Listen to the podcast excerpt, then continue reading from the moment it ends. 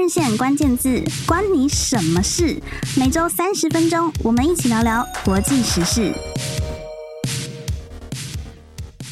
Hello，各位听众朋友，大家好，欢迎收听这礼拜的换日线关键字 Podcast 节目。它延续上周呢，我们呼应了换日线本次夏季刊的主题“双语日教育二零三零，接近新加坡”。那我们这几周呢，都会陆续推出和双语教育啊，或是双双语政策有关的 Podcast。那上礼拜大家听到了主编新平主持的节目，这礼拜呢，就由我就是编辑雅维来和大家聊聊 EMI 这个关键字。那听到 EMI 这三个字母，你也许都认识它，可是凑起来你就不知道它是什么意思了。没有关系，我们等一下就会跟大家好好介绍。那待会呢，会有哪一位来宾来跟大家今天好好聊聊 EMI 这个关键字？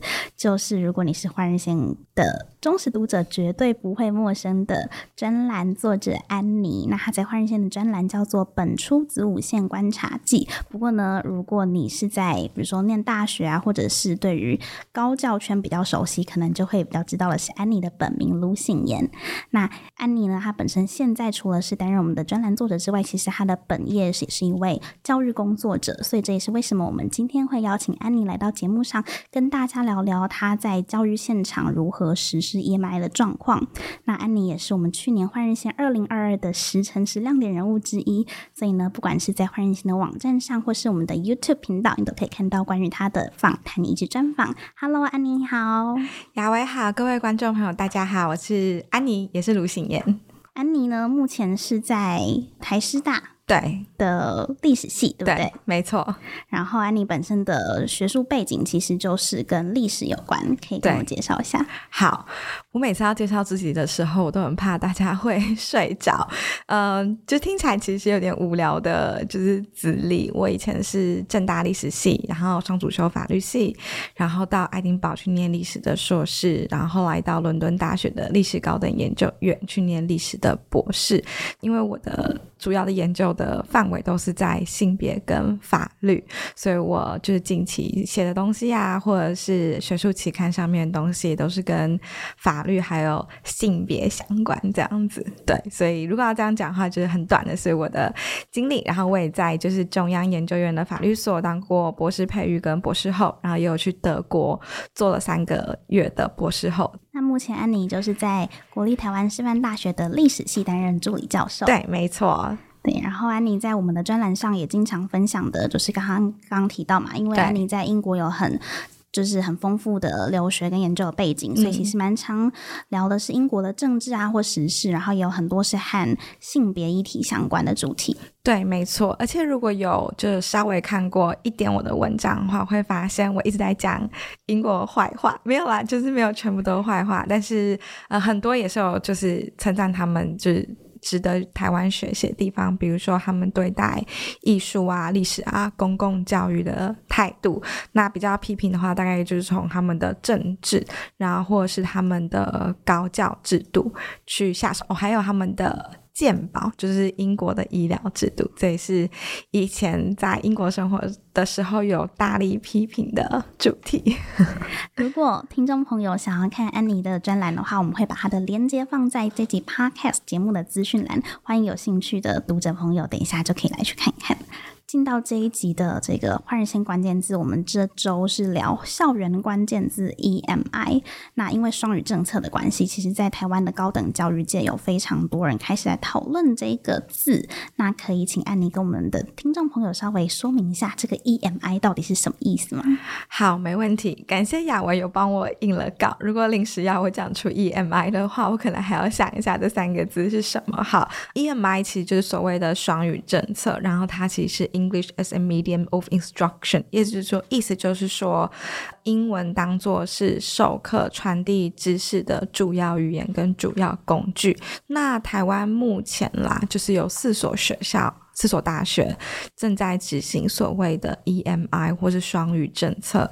嗯、呃，台大、师大、成大跟中山，嗯、也就是说，北部有两间，然后南部也有两间，这样子。那主要就是希望二零三零之前，呃，大部分的大学的课程可以达到可以用英语教授，所以这个政策其实可能像雅维之前有录过很多 podcast，很多老师也提出了不一样批评。那我觉得我们待会儿可以再深入的去聊，就是这些为什么会这样批评？那我们是否有其他的方式可以去做到更好的双语教育？这样子，嗯，因为聊到双语教育，其实除了 EMI 之外，还有另外一个。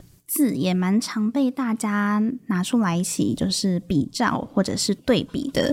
那这个也它是由四个字母组成，叫做 CLIL，是也是一个缩写。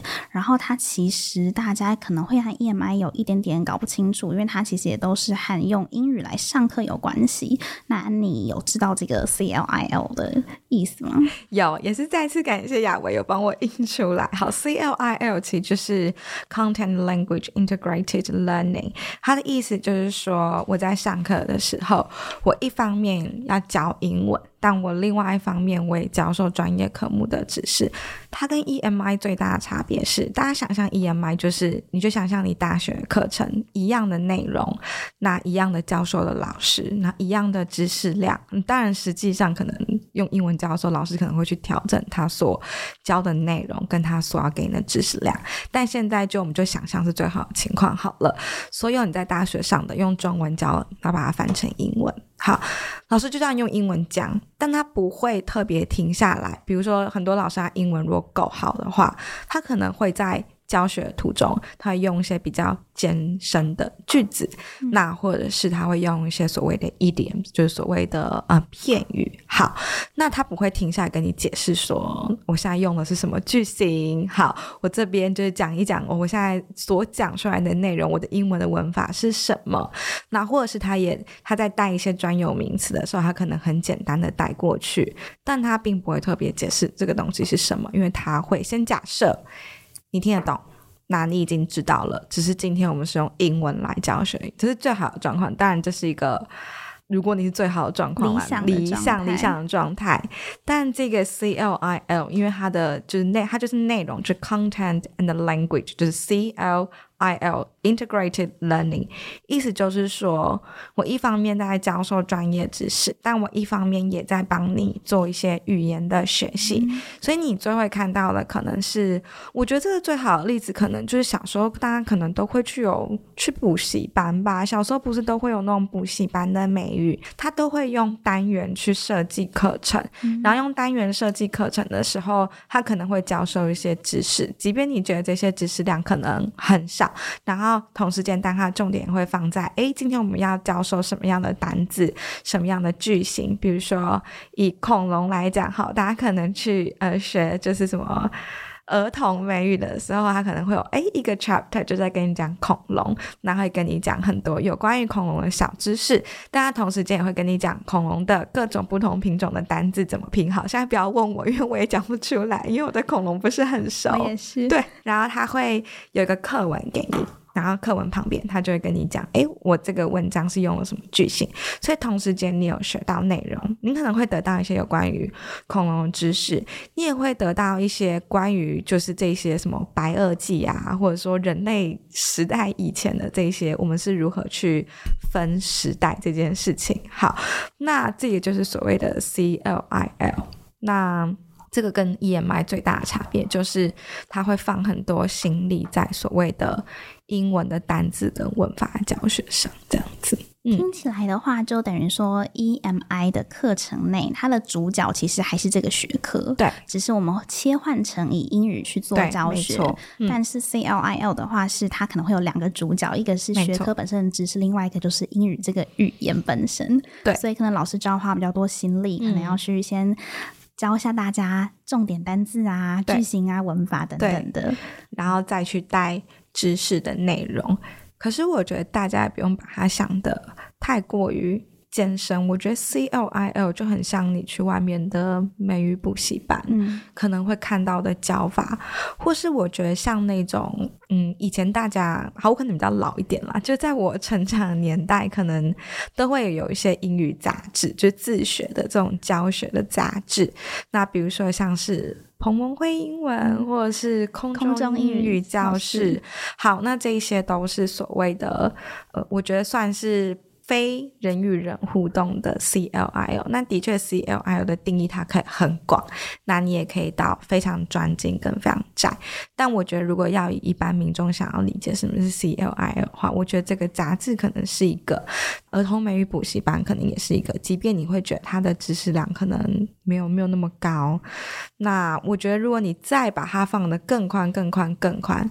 现在有超多 Instagram 的那种账号是在教你英文、教你句型，他可能会给你一些知识，然后他同时间他还会跟你讲这些单字，那这些句型是什么？对，我觉得这已经是最宽了的的一个定义。对，但目前刚刚安妮讲到的四所，就是呃，包含师大在内的教育部列为重点培育学校，目前是使用的就是 EMI。EMI 对。那安妮目前在师大开课的，就是课程有哪一些科目吗？如果说是全部的话，其实也开的蛮多，比如说包括英国史啊，那英格兰法律史。好，我我有两堂就是全英文教学的，一个是 Women Through the Ages，就是西方女性史，那另外一门就是西方男性史，就是 Masculinities Through the Ages，作为对应。这两门都是所谓的 EMI。嗯，刚刚其实听众朋友在听到安妮开的各各种课程，就会听到一些关键字，都是和性别有关。对，这就是呼应，就是我们节目开始讲的。安妮其实本身她在教历史，或者是她也有法律的这样的学术背景之外，其实她对于性别的议题是很专精的。然后安妮有一本书，就是有毒的男子气概。对，谢谢你帮我打广告，这也是很呼应，就是。大家可以去找来看一看，真的，我自己有看，对，谢谢，就是非常非常的有趣。那安妮刚刚讲到，她目前在学校开课的，就是历史系的这样各类的课程当中呢，有一些是还是用就是中文教学嘛，对，但有些已经是 EMI。嗯，那如果说以一个假设是，比如说三学分的历史系课程为例，那你在规划要用 EMI 的方式授课的话，在比如说教材啊，或是时间安排上，你会怎么样去做规划？嗯，好，非常感谢就是亚伟问了这个问题，因为我觉得大家在谈双语政策的时候，其实只有在第一线执行的人才会知道它有多么的困难。但我必须说，就我很幸运，是因为在大学，我觉得在国高中甚至小学执行起来应该会更困难。嗯、那我稍微讲一下好了，就是我的 EMI 课程，其实西方男性史跟西方女性史它都是三学分，它都是属于大硕的课程。大硕就是所谓的大学生可以来修，然后硕士生也可以来修，这样子。它的中文叫做研讨，也就是说，我们把 EMI 设定为讨论研究的一种形式。嗯，所以三学分，我第一个小时我会先 lecture。比如说，大家知道西方男性史、西方女性史，你如果看了他的英文课名叫做 Women Through the Ages，Through the Ages 就是说我从古希腊罗马一路讲到当代。所以我第一个小时就是会帮大家补充一下，比如说这一周我们讲古希腊的女性好了，会帮大家补充一些古希腊性别知识。有时候是一种 historiography，就是 historiography 的意思就是说从古至今，呃，有写过这个。议题的学者是怎么看？有时候会是这种指示，嗯、但有时候就会比较实际，会跟你讲说当时的法律规范是什么，当时有没有留下一些文字记录，他们是怎么看待女性？这会是在第一个小时。那第二个小时就是因为我的两门课，西方女性是大概十几个学生修，也是有快要到、嗯、呃大概十五个、十六个。那西方男性史是有。二十几个学生修，其实蛮多的。那我们一个学期规划十六周，所以呢，在我第一堂导论过后，我就会安排学生上来做导论，因为这个是大硕的课，所以硕士班的课程其实老师给的比较少。学生的产出要比较多，嗯、所以在第二个小时，每一周我都会给他们不一样的文章，那他们就要有个学生他要上台去报告，所以比如说以十六周的课程，就这十六周都会有不同的人上台去导读有关于当周的主题的文章。那第三个小时就是我觉得同学们可能会觉得最地狱，但是我觉得是实施 EMI 最好的方式，就是讨论。全部都是用英文，就是我的 EMI 是全英文的嘛，你不能够讲任何的中文。那第三个小时就是除了导读的那位同学之外，我其实会发另外一篇不一样的文章。给其他同学。那其他同学他必须要读这篇文章，然后会把他们分成两组，让他们去讨论，然后甚至是去跟导读的同学的文章做一个呼应跟比较，这样子。嗯，那。在就是这样不同的课程啊，或是教学的实际经验下来，有没有安妮觉得其实印象很深刻？就是你可能实施的也许是很顺利的过程中，有没有什么让你觉得到现在讲到 EMI 还是会记得的教课经验？当然，因为呃学生来修其实凭的是一股勇气啦。嗯，对他们来修，第一个他。就是对这个主题感兴趣，但很多会却步，会觉得自己的英文不好，甚至不敢讲。我都会跟他们说，我觉得台湾人最讨厌的一点就是他。很很常遇到需要讲英文场合，就会第一件事就是先道歉，说啊我的英文讲的不好。哦。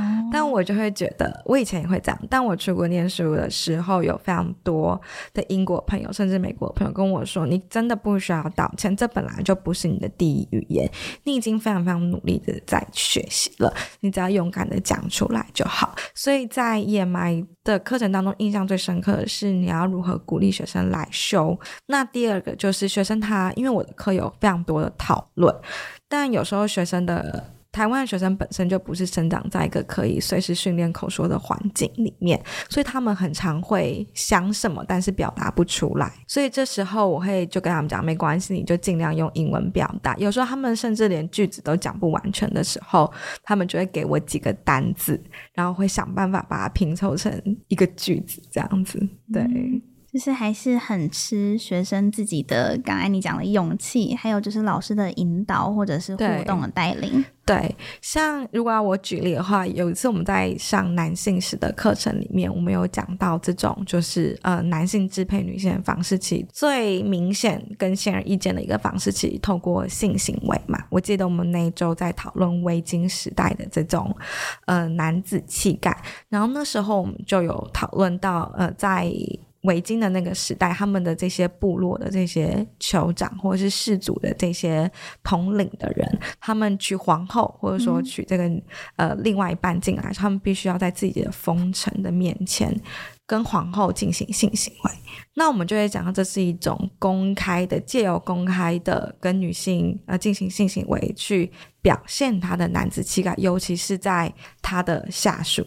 面前，那就有学生提到说，我们每次讨论都会讨论到可能其他。其他时段的历史，就有学生对台湾史比较熟的，就有提出说，在日治时期的时候，很多台湾的妇女被抓去当慰安妇，但是并不是每个日本士兵他都想要借由女性来发泄，可是他如果不那么做的话，其他男性会觉得他很奇怪，所以有一些史料是显示，这个男性进了慰安妇的小房间之后，他是借由敲打墙壁去制造出一种我正在进行性行为的假象。好，但这个观念可能对。我印象深刻，对于班上的同学，那一位同学他他讲不出一个完整的句子，所以他只给我几个字，比如说 Japanese colonized，就是日本殖民，呃，comfort women，他知道这个字 comfort women 慰安妇，然后他又讲 doesn't didn't want to 啊，他们不想要，然后 make a noise，就是说他们就是制造声音，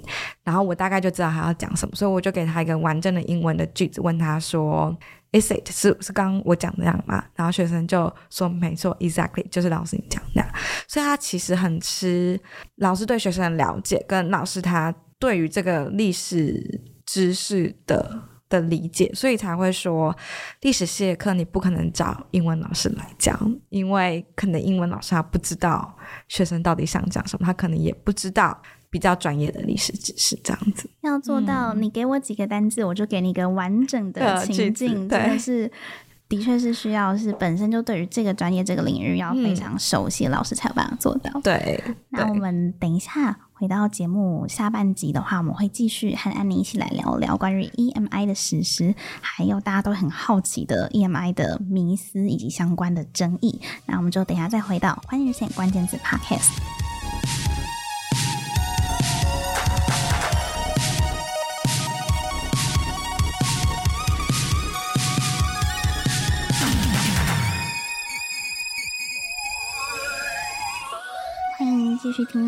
的换日线关键字 Podcast。那下半集节目呢，我们一样要和安妮，也就是目前在台湾师范大学历史学系担任助理教授的卢信年老师一起来分享关于 EMI 在大学的呃教育现场的实施。那刚刚其实安妮有分享到很多，就是比如说具体来说，你是怎么规划 EMI 的课程，以及和学生的互动，或者是希望学生可以丢出给你什么东西。那不过在就是教学现场。就是很实际的，必须要面临到，就是你还是得给学生一个分数嘛，就是要帮他们评量或是做考核。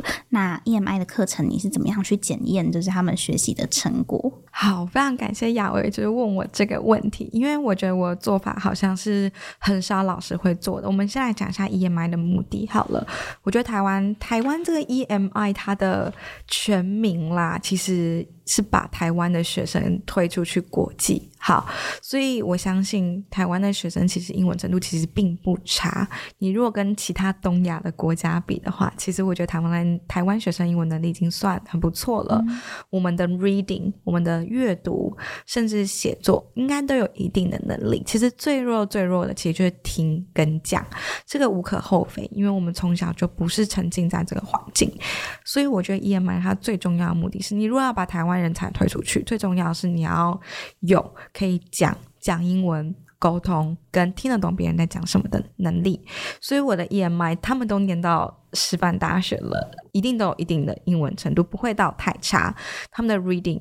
阅读能力也很不错，所以在我的课上，我的评分是没有期中，我只有期末考。但是我的每一周每一堂课，就像我刚刚讲的，三小时里面有一小时在讨论。这个讨论我会严格的要求学生每个礼拜都要读 reading，每个人都要发表他的意见，用英文去做讨论。借由此，我就是在训练他们的。口说能力跟他们的思辨能力，那当然助教也会帮我观察，说谁比较少发言，所以我就会下去去特别去点想要藏在群众当中的同学，因为的确在一定嘛一群人里面，一定是有人比较爱讲，有人比较不爱讲，但我一开始就会开宗明义的说，你来我的课就是要练习口说，你很少会有这种机会。所以来了，你就尽量发表自己的意见。好，所以我就会去点，就是比较少发言的同学，然后直接丢问题给他们说：“那你觉得呢？”或者说最简单说：“呃，你看完这篇文章之后，你有什么想法？你有什么问题想要问其他的同学？”期末考我的评分就是平常的参与百分之五十，期末考百分之五十。期末考是什么？期末考是。你跟我用英文聊天十分钟，那不是漫无目的的聊，是挑一个，比如说以西方男性史来讲，你挑一个你想要关注的男性的议题，跟我聊十分钟。因为我觉得以我在国外待过的经验啦，其实你如何跟陌生人或者是在学术的场合上面，你第一次认识的前辈、同辈或者是晚辈，你要如何在十分钟之内把你自己有兴趣的东东西讲清楚，是非常重要的。那你如果撇开学术的场合之外，你其实，在火车上、在餐厅里面，都有可能遇到陌生人。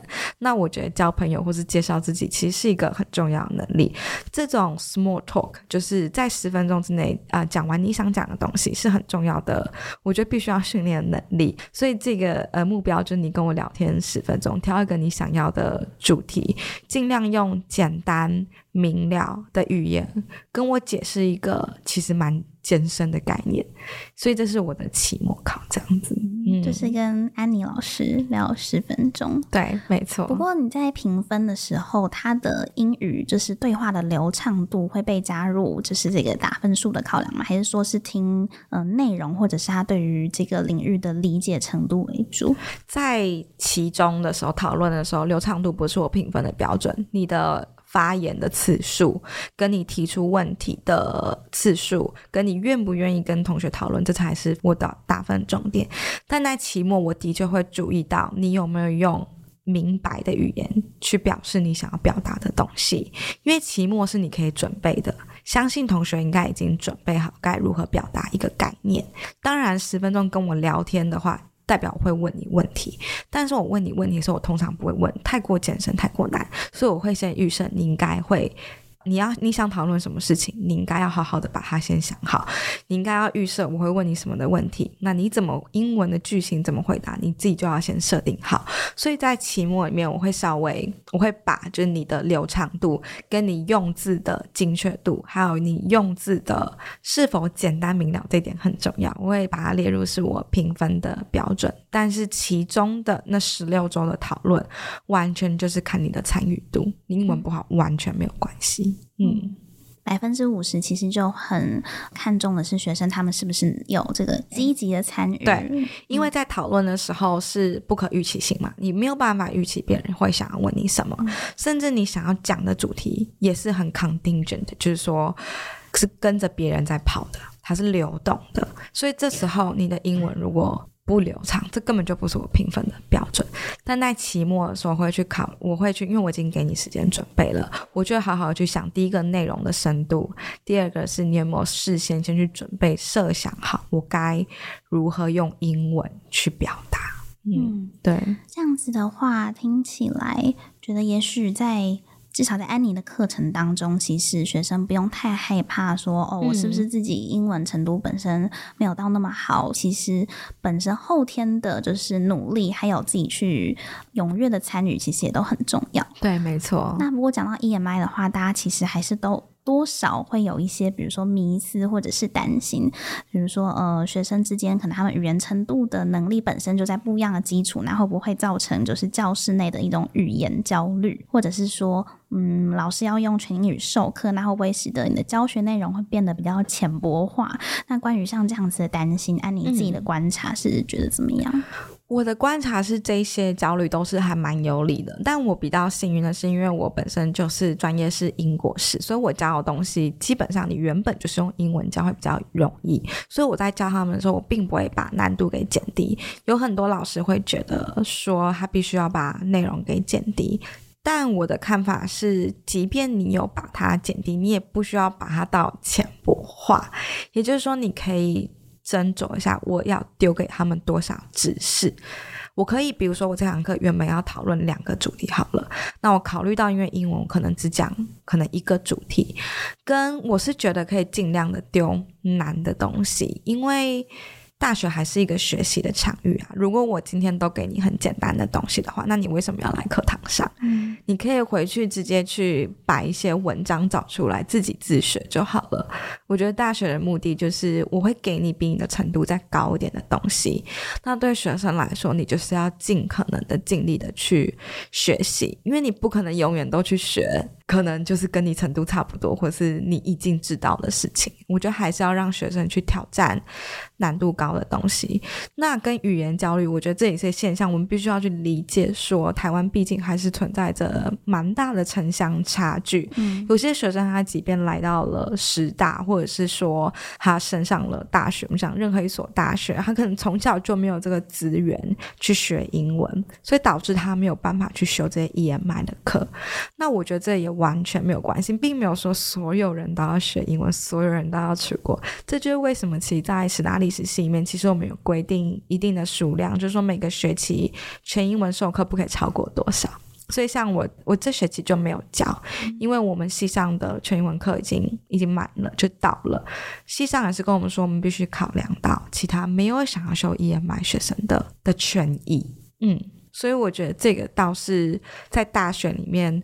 不用太去担心，因为可能想修的学生，他其实想不想修英文学生，他其实还是有其他非常多的选择。今天把 EMI 开出来，我觉得最主要是想要给那些第一个，他可能想要增进自己的英文能力；第二个是他真的有打算想要到国外去。那我觉得大学的任务、义务跟责任就是，我把你先训练好，我先把。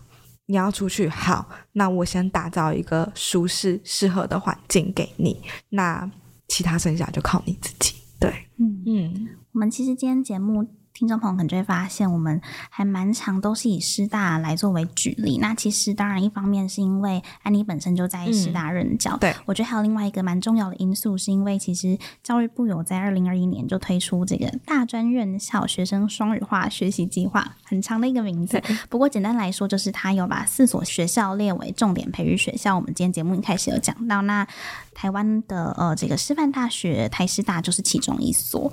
大家可能就很好奇说，如果我是就读，比如说像师大，它是被列为重点培育学校之一的学校，那这代表着什么？是比如说在双语的课程啊，或是 EMI 会有比较多的资源吗？或是实施程度是比较透彻的吗？哦，这当然是代表说教育部可能额外会给你一些资源呐、啊，或者是会有一些资金让你去跑就双语教育，比如说双语教育。你老师不可能什么证照都没有就下去教，所以我们教双语教育的的人，我们都必须要去修课，oh. 我们必须要修课，而且你要缴钱哦。好，但是教育部会给你一个，我觉得应该是有拿一些补助，所以教育部会跟你说你的学费我们补助多少。嗯，然后补助多少，那你你就去上课。那上完课你会拿到这个呃证书 certificate 这样子。那你也会举办比较多这种有关于如何英语教学的会议。那我觉得这些会议大家不要把它想象成是啊，反正你们就做做表面。没有，其实因为他们因为我参加过，其实上个月才参加过，他们有邀请非常多。牛津的教授来就做 EMI，我他们讲话也非常的直接，他们也讲啦，其实现在就是在一个解殖民这个东西已经走了好几十年了，所有以前的前殖民地都想要在解殖民，都想要抗霸权，所以牛津的教授问我们说，你觉得你用英文在教授专业知识，甚至特定的专业知识的时候，学生的 identity 怎么办？嗯，identity 就是说给观众朋友知道说，你你原本你去认识一件事情，认知一件事情，跟你如何定义自己，其实跟语言有很大的相关。可是今天换了一个语言之后，他可能会对学生本身对自己的定位、对知识的定位造成一个很大的冲击。教授就问呃牛津来人就说，那你们该怎么处理这个问题？我觉得它是一个。需要大家都去思考的，但对我来说比较还好，因为我就是本身今天是我就教西方史，所以不会有任何 identity 的问题。但如果今天你教中文呢？我觉得它就是一个很大的问题。我觉得还是要在这边要做出一个区分。比如说中文系的课，我还是倾向就是用中文去教。但是如果今天有国外的人，他想要来学习这个知识，他不可能每一个外国人来之后，他就是有具备超高超的中文的能力。所以我觉得，以因为师大它其实有华文系，我觉得师大算是外国人很多，而且在教中文的资源很多。所以以我自己的猜想啦，不是猜想，就是我的 propose，或者说我提议。可以是说，比如说在中文这种，其实你呃语言占一个很大的比例跟很重要的一些课程里面，你可以开一些是用英文去上中文课。可是我是给谁上？我是给外国人去上，对。但是本身比较博大精深那种，真的是要讲超级专业的，而且语言很重要。我觉得那就是开给任何语言有达标，因为很多外国人中文其实非常好。搞不好他就是专门来学中文，你就是开给有这个能力的。可是有一些外国人，他就是想要知道，我我就是想要去学习台湾的文化的时候，他中文听不懂，他一定是要先从英文开始。所以我还蛮提议可以师大可以开，师大其实有开。所以我觉得主要其实他在做的，就是因为我觉得师大本身资源也够好，就他本身就很大的传统是在做华文，跟很多外国人，嗯，所以。代表的意义可能是这个样子。那开课的考量其实要考虑两个面向，一个是你的授课的对象，对，他可能本身他的学习的目的是什么？嗯，他是要真的非常深入的理解，或是他本身就很专业，还是说他其实只是想要先大概知道一下这个领域在做什么？嗯，那另外一个面向其实就是这个科目或是这个课程它本身的领域的属性。所以像安妮教英国史，它其实很理所当然，就是学生未来。他去，比如说国外求学，或者本身在读文献，他其实就会一直碰到的就是英文。对，没错，嗯、对。那刚刚讲到师大，就是其实我们也都知道说，哎，其实像师大就是有很多的可能国际学生啊会来上课或是交换，就是本身其实是可能我觉得在外语或者是多元文化的环境，就算是还蛮丰沛的一个学校。对。不过还是我之前有看到说，师大有曾经出现说，因为。可能是配合政策，学校需要，比如说张贴海报的时候要有中英双语版本，然后因此有把海报撤下，那学生有因此就就是有比较不开心，有去抗议。所以其实，在校园内，其实这样时代还是会有像这样子，学生是对于双语政策态度还是会有比较两极，或是有不一样的立场，对不对？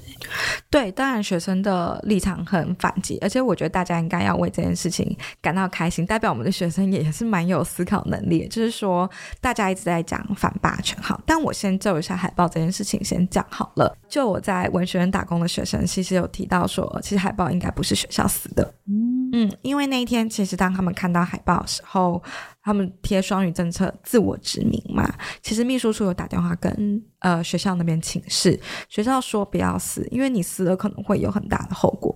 但是不知道为什么 Oxford 来的时候，他就被撕掉了。嗯，我并没有在 imply，我并没有在影射这件事情有可能是谁做的，但我觉得这件事可能还是要查清楚。嗯，因为我是觉得啦。如果我自己是学校的话，我也会倾向不要撕，因为其实英文系是所有科系里面做解殖民做的最深，也做的最久的一个科系耶。这些来自所谓的英国在台协会，或者是做 EMI 国外学的，他一定知道。我觉得没有必要撕，英文系自己就是在做解殖民了。对，所以我觉得到底谁撕海报这件事情，可能还要再去查清楚。嗯、再来是学生会说，那你是不是压迫本土语言这件事情？我觉得有很大的讨论空空间。我还是秉持一个想法是，英文不是目的，英文是手段。我们要瞄准的是英文，课英文世界后面庞大的资源，你没有办法否认。目前以理工科来说，你投的期刊全部都是英文。你最简单来讲，你到一个国家的机场，它一定会有两种语言，那一个就是英文。今天要把你的英文能力训练好，不是要你去忘记自己的本土语言，而是我觉得大学在尽量打造一个友善环境，让你去利用，让你去取用，让你以后出去的时候可以利用英文去拿到更多的资源。打一个比喻好了，我去德国做博士后的时候，其实我那时候不会德文，所以我是用英文写的申请书。那他们觉得，反正德国也觉得你英文好，你来就可以了。那你如果想学德文，你在德国学就好了。另外一个例子，如果你今天想要去西班牙语系的国家留学，但是以台湾来讲，你就是没有那么多可以在教授西班牙文的机构，那怎么办？所以对于学生来说，第一步哦，我可能还是用英文写个申请书，我申请交换，学校先把你推出去了。你到西班牙之后，你再自己去学西班牙文。我觉得责任是学校要用英文，真的不是目的，它只是一个让你可以走到世界的手段。嗯，我觉得台湾蛮需要这个。再来第二个是本土语言。每个人的本土语言都不一样。就近就最近台大经济系歧视原住民来说好了，很多人会说，呃，有英文地方就有霸权。但我想问，那中文不是一个霸权吗？台语跟客语也是这样子，在中文的环境之下渐渐消失。家父，我自己的爸爸小时候也是挂过一个牌子，上面写我不说台语。嗯，如果你今天硬要这样讲的话，其实台湾还真的是多族群诶。那原住民的母语怎么办？你今天在讲本土语言的时候，你到底要用哪一种本土语言？所以我觉得光本土语言来讲的话，它其实是一个，你不可以直接说中文就是大家本土语言，那你一样就是在用中文的霸权去压迫其他本身他的母语其实是其他语言的人。这样子看，我觉得英文搞不好是最客观的语言。嗯、对，因为就台湾的历史来讲，我们没有被任何英语系的国家殖民过。所以今天引进英文，我觉得还是要看他的 intent，他的意图在哪里。如果你真的纯粹就是想说，意图就是把像我讲把学生推出去台湾化，我觉得就没有所谓的本土语言被压迫的问题。那我觉得政府在推行这个政策的时候，我相信一定是好意。但是我知道在国中小，他实行起来会有非常非常大的问题，甚至很多人在吵本土语言的时候，我觉得每一次讲到本土语言的时候，就会有非常大的争议。但我觉得大家一定要记得，你讲真正的本土语言是什么？那你先把原住民拉出来看好了，那你还要用中文去加注在原住民的身上。我觉得大学可以开设非常非常多本土语言的课程，它可以是一个很友善，而且英文也很友善的。但是如果国家要支持双语政策的话，我觉得大学能做的就是我把资源放到最多，我提供给学生最多可以利用英文的环境，没有强迫你要去修，你想出去的人你就来修，你要走到世界，你要出去，我们资源都在这边了。你想来，你想要你就来用，你不想要来用，我们也不会强迫你。少数文化的确可以推广出去。EMI 之前开会的时候就发现有老师是在做，从呃美国回来，他用英文开客家文化，嗯，所以外国人他可以来修。我觉得这也是把台湾推出去一个方式。本土语言不一定是只有本土的人才想要学。再包括以英国来讲，最有名的 SOAS 学院。伦敦大学亚非学院在里面做的主题全部都是亚洲跟非洲。那你用的语言是什么？你用的语言还是英文呐、啊？你用英文让世界人看到台湾的本土文化，我觉得那也是另外一种形式。嗯嗯，反过来说，其实因为有英文来上课，所以其实可以让更多他本来是不具备。中文的，嗯，就是不管是听说读写能力的其他国家的人，他就是来到台湾，比如说来交换或是来上课，他反而可以收到更多，是他可以用他自己比较熟悉的语言，但是同时也认识更多台湾的文化，或是我们想要介绍给学生的课程内容。对，没错，我觉得这是英文，反而是你让外国人看见台湾话是最好，可以把台湾的文化推广出去的。那当然不用讲。各系一定都会有所谓的本土，比方师大就有台文系啊，那就台湾学生来说，你就去修台文系的课就好啦。你如果对英文那么反感的话，学校它一定有会制定一定的比例。那台文系的课，它有多少会转化成英文，多少还是留在台语？这个我觉得都要再好好讨论。但是我可以确信是，学校一定有本土语言的资源。反而是我们要问一下有没有原住民语班？嗯。我觉得这个才要去，才是要去问的。真的是英文去压迫到本土语言吗？你确定不是中文吗？对啊，我觉得这次还要再想一想。的确，就是讲到双语教育或是双语政策，我觉得还是会有很多的大家可能迷思啊，或是争议有待厘清。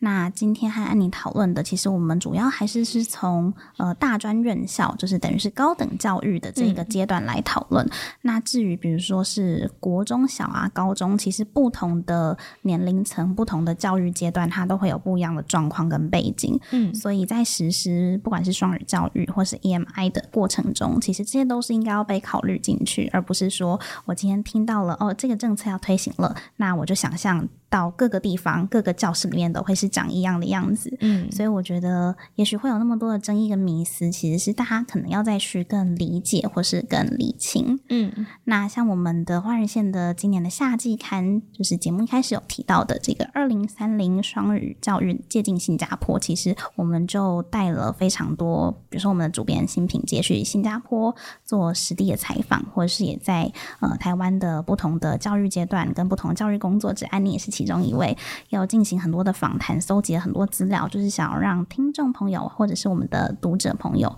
对于双语教育有更多的理解。那大家可以再提出自己的看法。那节目最后，安妮还有什么要跟我们的听众朋友补充的吗？